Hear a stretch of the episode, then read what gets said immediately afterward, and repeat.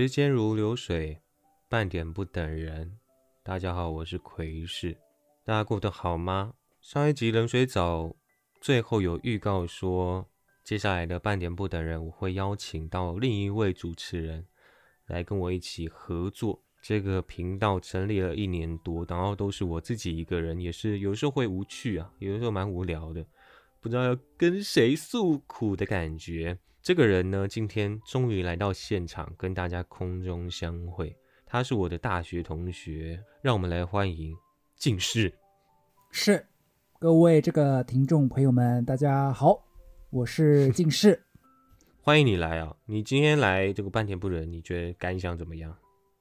感想怎么样？很开心啊！这是再次再次与这个咱们的这个奎士啊，大学的多年好友，加上我的这个做节目的广播师傅啊，再次合体，非常感到荣幸。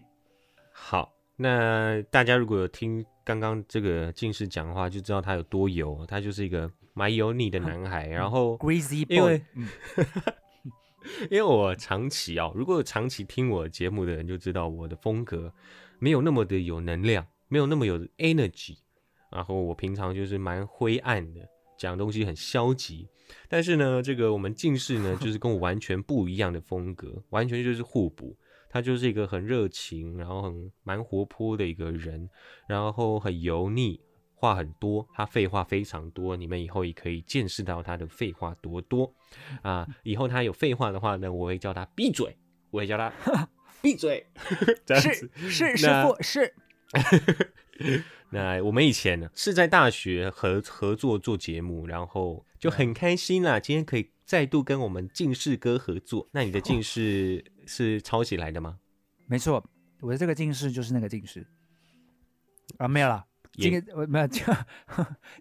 近是那个啦，近是魏晋南北朝的晋，我名字之中的一个字，然后就跟你一样，就是我的事嘛，没错、就是、抄袭嘛。那今天第一天你来这边，你就是你来模拟一下我的时间如流水半点不等人这个 slogan。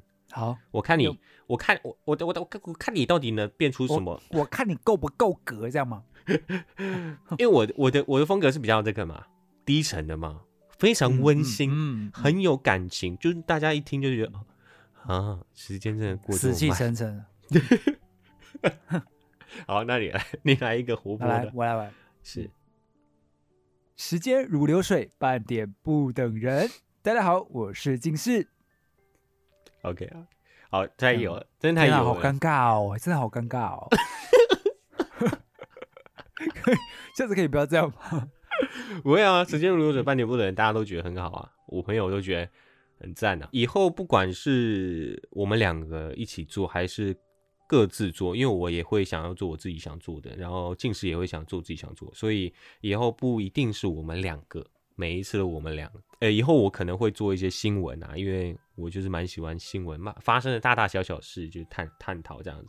那近视就是一个大宅逼，像今天要聊的这个经济之国也是、嗯、也是算你这个宅逼这擅长的领域。那你来介绍一下。这个这个还好啦，你哎、欸啊、说到宅，我我们原本要讲那个，原本我想讲刀剑神域啊，这个真的太丢脸了。你你本来讲刀剑神域、嗯、对不对？然后再给我十秒。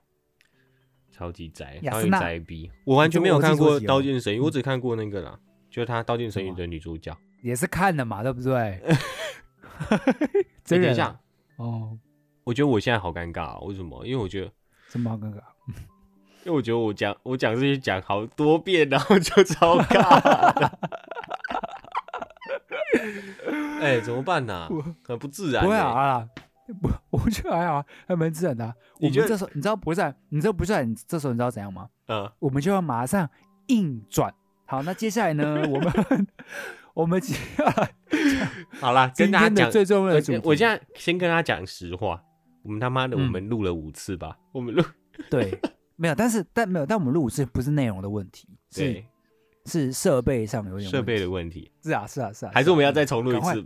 我等一下，我们先赶快回到我们的正题好了，对，好不好？正题就是今天要聊的是《经济之国》，然后因为《经济之国》这本这部作品是在讲人的生与死，啊，刚好近视最近有感而发，嗯，你要不要分享一下你为什么要看这部，然后你看完的感想？对对对，我觉得《经济之国》就是怎样？呃，先先讲这一部内容题材，主要其实就很像那个《鱿鱼游戏》，就是有点类似大逃杀的类型的作品，嗯，就是可能谁活到某些玩家活到最后，你可以得到什么奖励或者是破关。嗯嗯，对，第一个卖点当然就是游戏关卡那些内容，刺激的游戏内容，嗯嗯，然后第二个它很重要一点就是它主要是会去探讨说每个角色来到这个经济之国这个世界是，呃呃、来到经济之国这些这些角色主要是因为他们对生命有所迷茫对的人，然后经济之国的设定是这是一个你在真正死掉前对就是死后的世界，还没死掉的死后的世界，要这样讲吗？就比如说你发生，你发生一件，你发生一个灾，靠，那个话你讲超多，你你你就是就他就进去进去就是都是很迷茫的人啊，才会进到这个经济之国，对， 对， 对， 对啊，就是这样子，濒临死亡。濒临死亡的这个世界，但你还没死，好不好？但是你快死了。对对对对对对对对对的的这样的一个国度，嗯，然后让你随让你无时无刻体验到说，你每分每秒可能都会死亡，所以你就能体会到，嗯，啊，你原来现在你就是真真实实的活在现在，因为你下一秒可能就会死掉。对的，这样的一个世界，这样子。第二个很重要的内容就是探讨说。你在这个世界中能不能找出你活着真正的意义，或者你是为了什么东西而活？你那时候看的时候是很迷茫吗？因为嗯，那时候应该刚刚应该刚考完是吧？这就这不有这么久吧？我我去年二零二二年就是我刚从第一份工作辞掉之后，嗯，然后是考试。对对，那那那时候当然很迷茫啊，因为一方面可能你没有工作。嗯，然后你是把好像把你的人生赌在一个赌在一个考试上面，嗯，然后又或者是你考上之后，你确定这真的是你要的吗？这真的是你想做的事情吗？哦，对啊，一定一定多多少少迷茫啊。看了这个剧之后，其实其实蛮有体悟的。当然，你可能没办法知道说你真正想要做什么，但起码可以去让自己去多方尝试跟认识一下，理清自己到底是想要什么，而不会再过于去执着说啊，我好焦虑这样。因为他这个男主角他是他生前是一个漫无目的的蛮浑浑噩噩的一个人，啊，所以他进去就体验生死，嗯，我觉得你应该就是体悟到不要再去想未来是怎样，对对对对对对 对， 对， 对，你想太多对太久太多也不好。我其实前阵子因为近视要谈这个经济之国，我就想到我大概在今年什么时候啊，十月的时候吧，我就不是，啊，去年啊今年十月去年十月，二零二二，对。然后我有去看一本书，就是我在成品，我平常是一个很爱看书的，就是非常，就是有吗？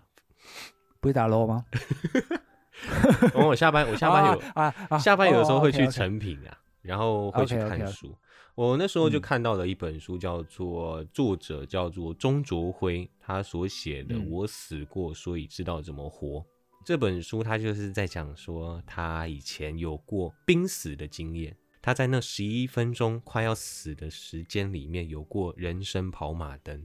这本书要传达的跟经济之国传达的是一模一样的东西，只是不同方式。嗯，他就在讲说人啊要怎么样活在当下，你要体验过生死才可以知道你要活出什么样精彩的人生，其实就跟经济之国蛮像的，嗯，所以今天就可以来探讨一下这个问题。我, 我也想问你个问题，那你你觉得你你现在有觉得自己是很认真的活着，或者是朝着你的哦、oh. 呃，你讲白一点，你觉得你现在有活着的感觉吗？我觉得哦，哎、欸，你这个是真的很好哎、欸，真的很好的问题哎、欸。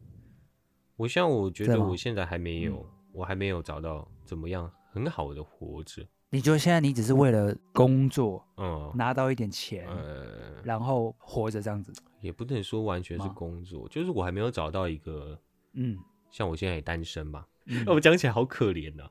你还是要有一个目标，我觉得才是一个好的人生啊！啊，啊所以，所以你，嗯、所以你，你觉得你，你帮你觉得交女朋友是一个目标，找到一个那个爱情算是一个目标啊？所以你，你觉得爱情在你的生活里占了很大的一部分。对，如果如果我有一个爱情的话，我就可以，他可以，他是占满，大概占百分之九十嘛。啊，真的哦？对啊，真假的？你占这么重？对啊，但我现在没有啊，我现在没有。是那剩下百分之十是什么？你的理想这么微不足道？理想可以围绕在那个爱，你自己的你自己的生活。哦，对，我我其实没有什么在想我自己的生活。哦哦、那你不会，那你不会有点是为了另外一半而活吗？但我觉得这没有什么不好啊。但是我觉得这样的话，有个前提是你找到的那另外一半也要同样是这样的想法的人。对，你就是要找到一个跟你感受一模一样的，所以你给他，这样你们就会很合。你给他百分之九十，他就给你百分之九十，哎，加起来这数学、嗯、加起来加起来是一百八吧。总之，因为近视也知道我的前女友嘛，你也认识嘛，嗯。所以，所以你你那时候是绕绕着他转啊？对啊，整个世界绕着他转啊。然后没有啊，可是你你你不是自己还蛮多事情跟兴趣的吗？是啦，但是我会觉得，如果有的话，我就把它摆第一位这样子。哦，我我我以为你是那一种，就是比如说到了后期，嗯、然后你会你会以自己的事情为重，反而是对方围绕着你的那种感觉。哦，倒没有，倒没有，我觉得应该没有。哦，是哦。就算虽然我看过那个，我死过，所以我知道怎么活。我也看过《经济之国》，嗯，我也有很我也很有感触，嗯，但是我现在还没有去体会到，我还没有到那个结论点啊。嗯，你还没有，你还没有真正体会，对，体会或者想要对到你现在所向往的生活，对，就对了。那本书其实里面有讲到，好好就是那个钟卓辉啊，他在坠机之前，嗯，他也是一个过着很丰富人生的一个人。他会出国旅行啊，干嘛的，也蛮有钱的，然后也当过高官，哎，就是比较高阶的人士。他死掉之后呢，呃，不是，就是就是复活之后呢，他才发现，对，他才发现他真正追求的自由，并不是他以前追求的那种方式。真正的自由是心灵上的自由，不管今天发生什么事情，都可以坦然的面对。这是钟卓辉他之后体悟到的事情。那我问你，你看完《经济之国》，嗯，你最近不是有去什么日本吗？对对对对对，对我有去日本玩。那你会觉得那是身外之物吗？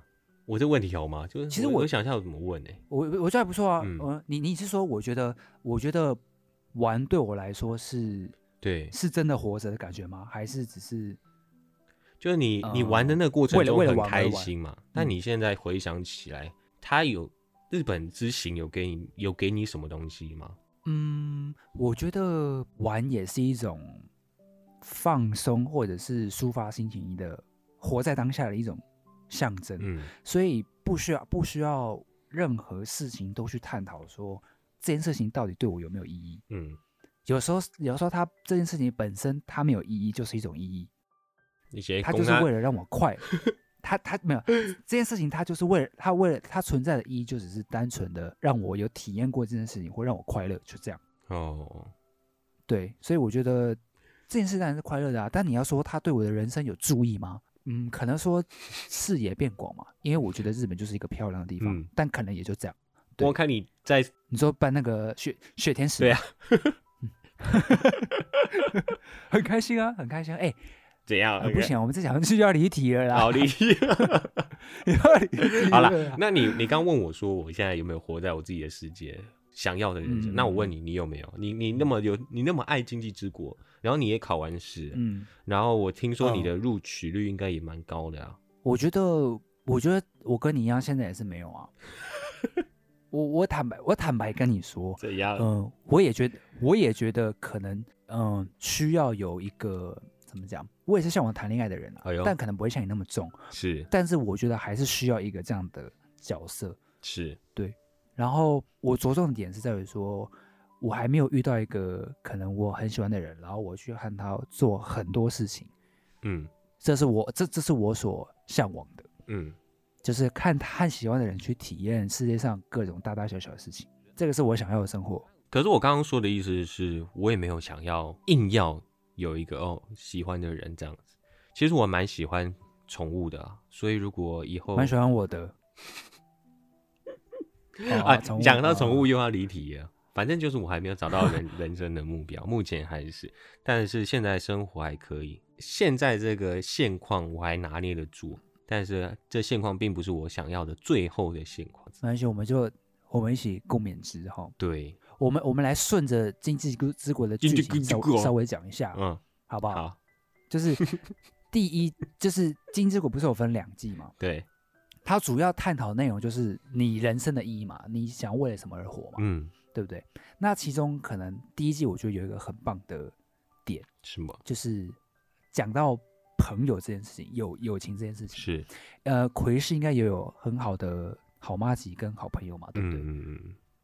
那你你刚刚前面讲到，你好像听你讲，你是比较注重有另外一半才能让你的生活有重要的人，有重要的人，有重要的人。所以你那你觉得朋友算吗？如果是一个很重要的朋友，你说刚说女朋友九十趴，所以朋友只剩十趴。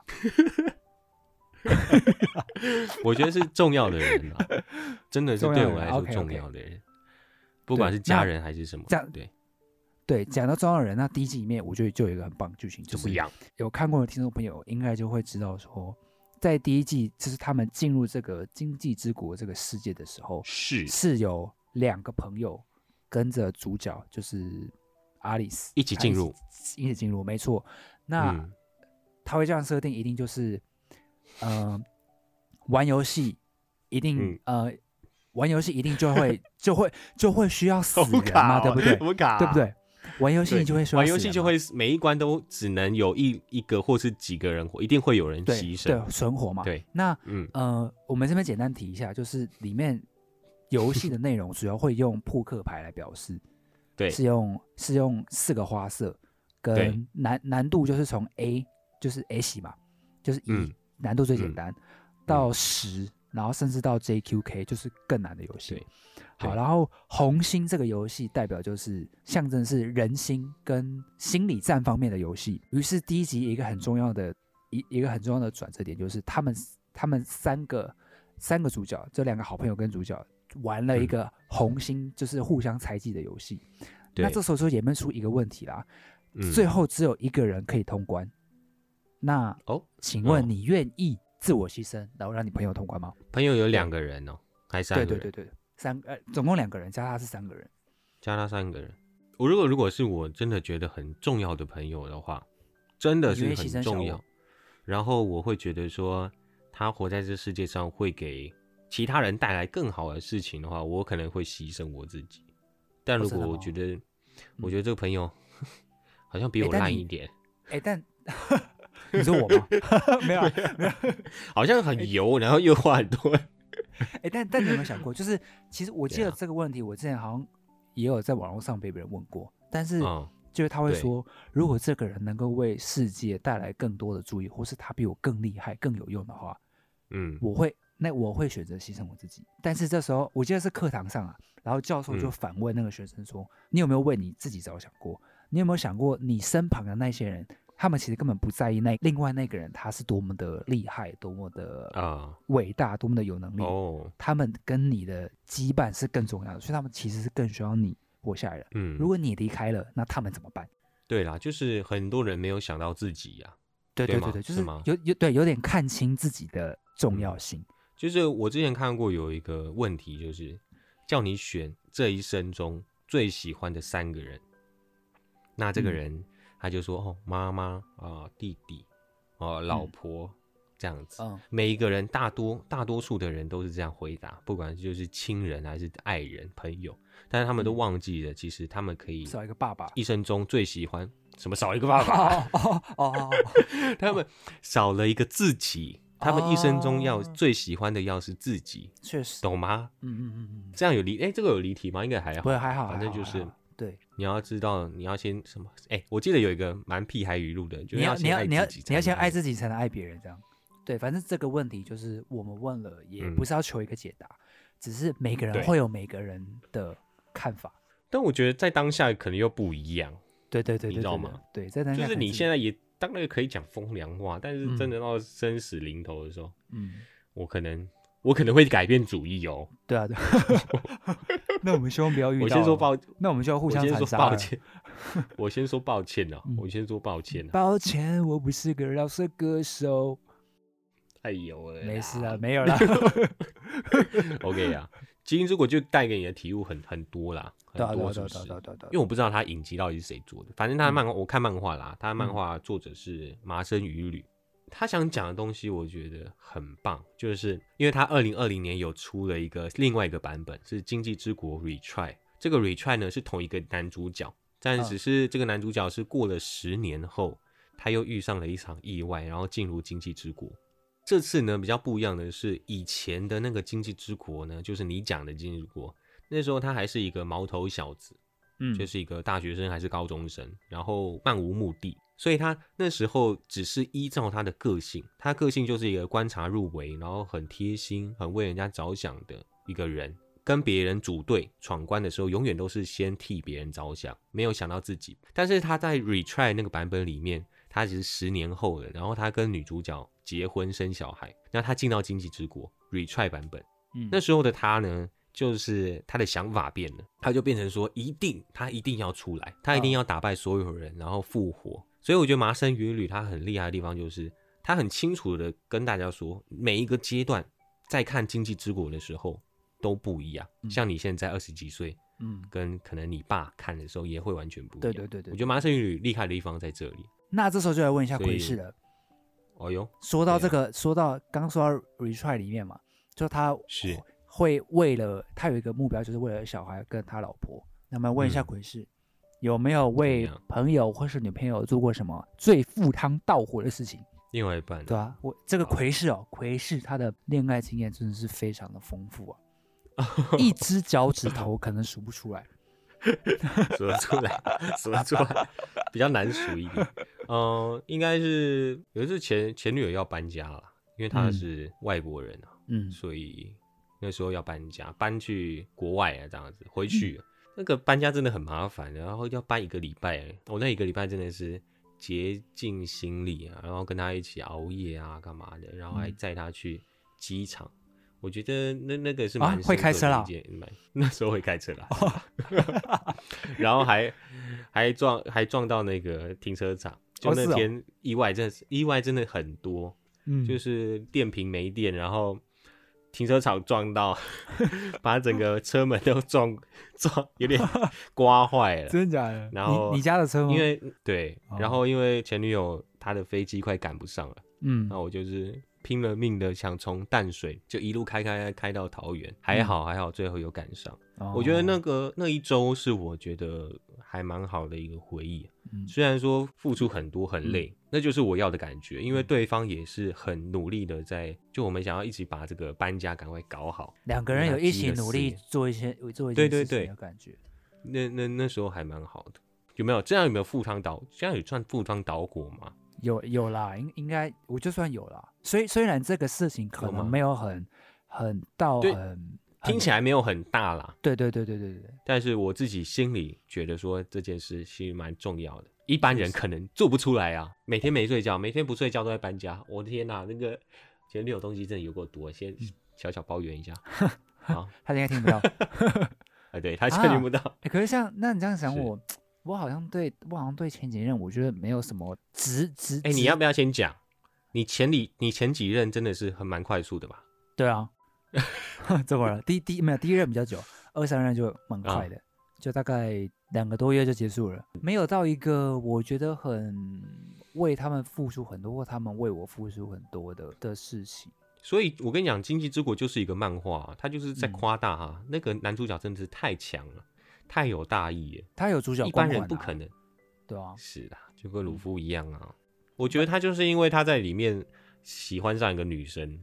然后就在那边耍威风，哎、嗯欸，你先活，你先去啊，不要管我了什么的，你懂吧？可是我我觉得也也是，可是我觉得他描写的还蛮，就像你，你比如说觉得你觉得爱情对你来说很重要，假我觉得如果换作是你啦，他的角色有点像是搬到现实来，其实就有点像你，就你可能会因为一个女生、哦、哇这么吹哦，一个恋情而可能开始去积极的把生活过得更好。之类的，是对啊，这就很，我就很现实啊。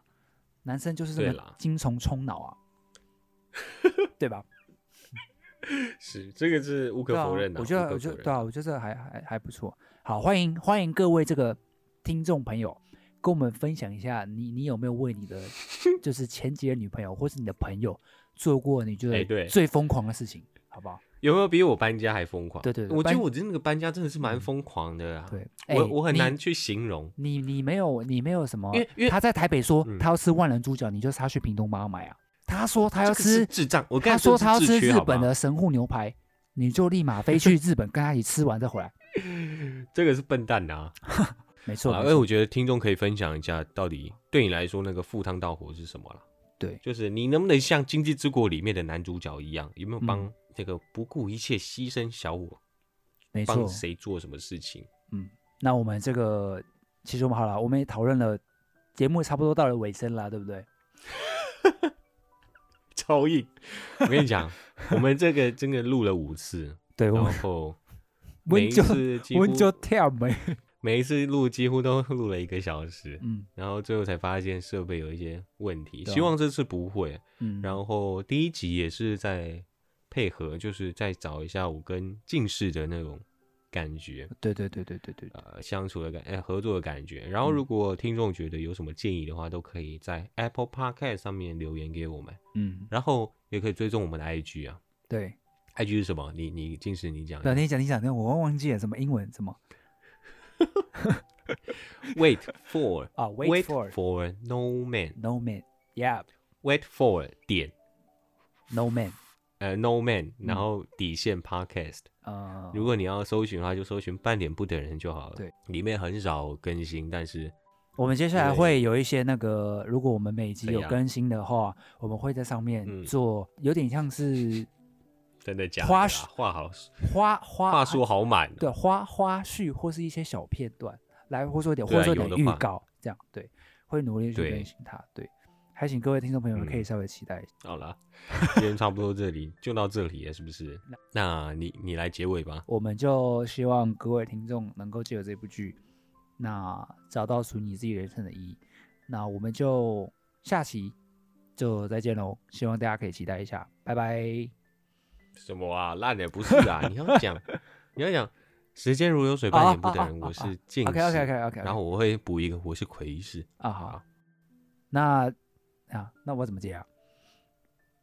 直接啊，直接接！我在讲，我在讲啊啊啊！对呀，好好好，三二一，时间如流水，半点不等人。我是近视，我是窥视。那我们就下期再见喽，拜拜。他也是一个很放得开的人，他也是一个很放得开的人。你直接来唱一首吧。哈，我这样唱一首吗？回忆过去。OK， 我们就先唱这里，我们就先现在进主题，不然到时候对对对到时候讲不完。对对 对, 对。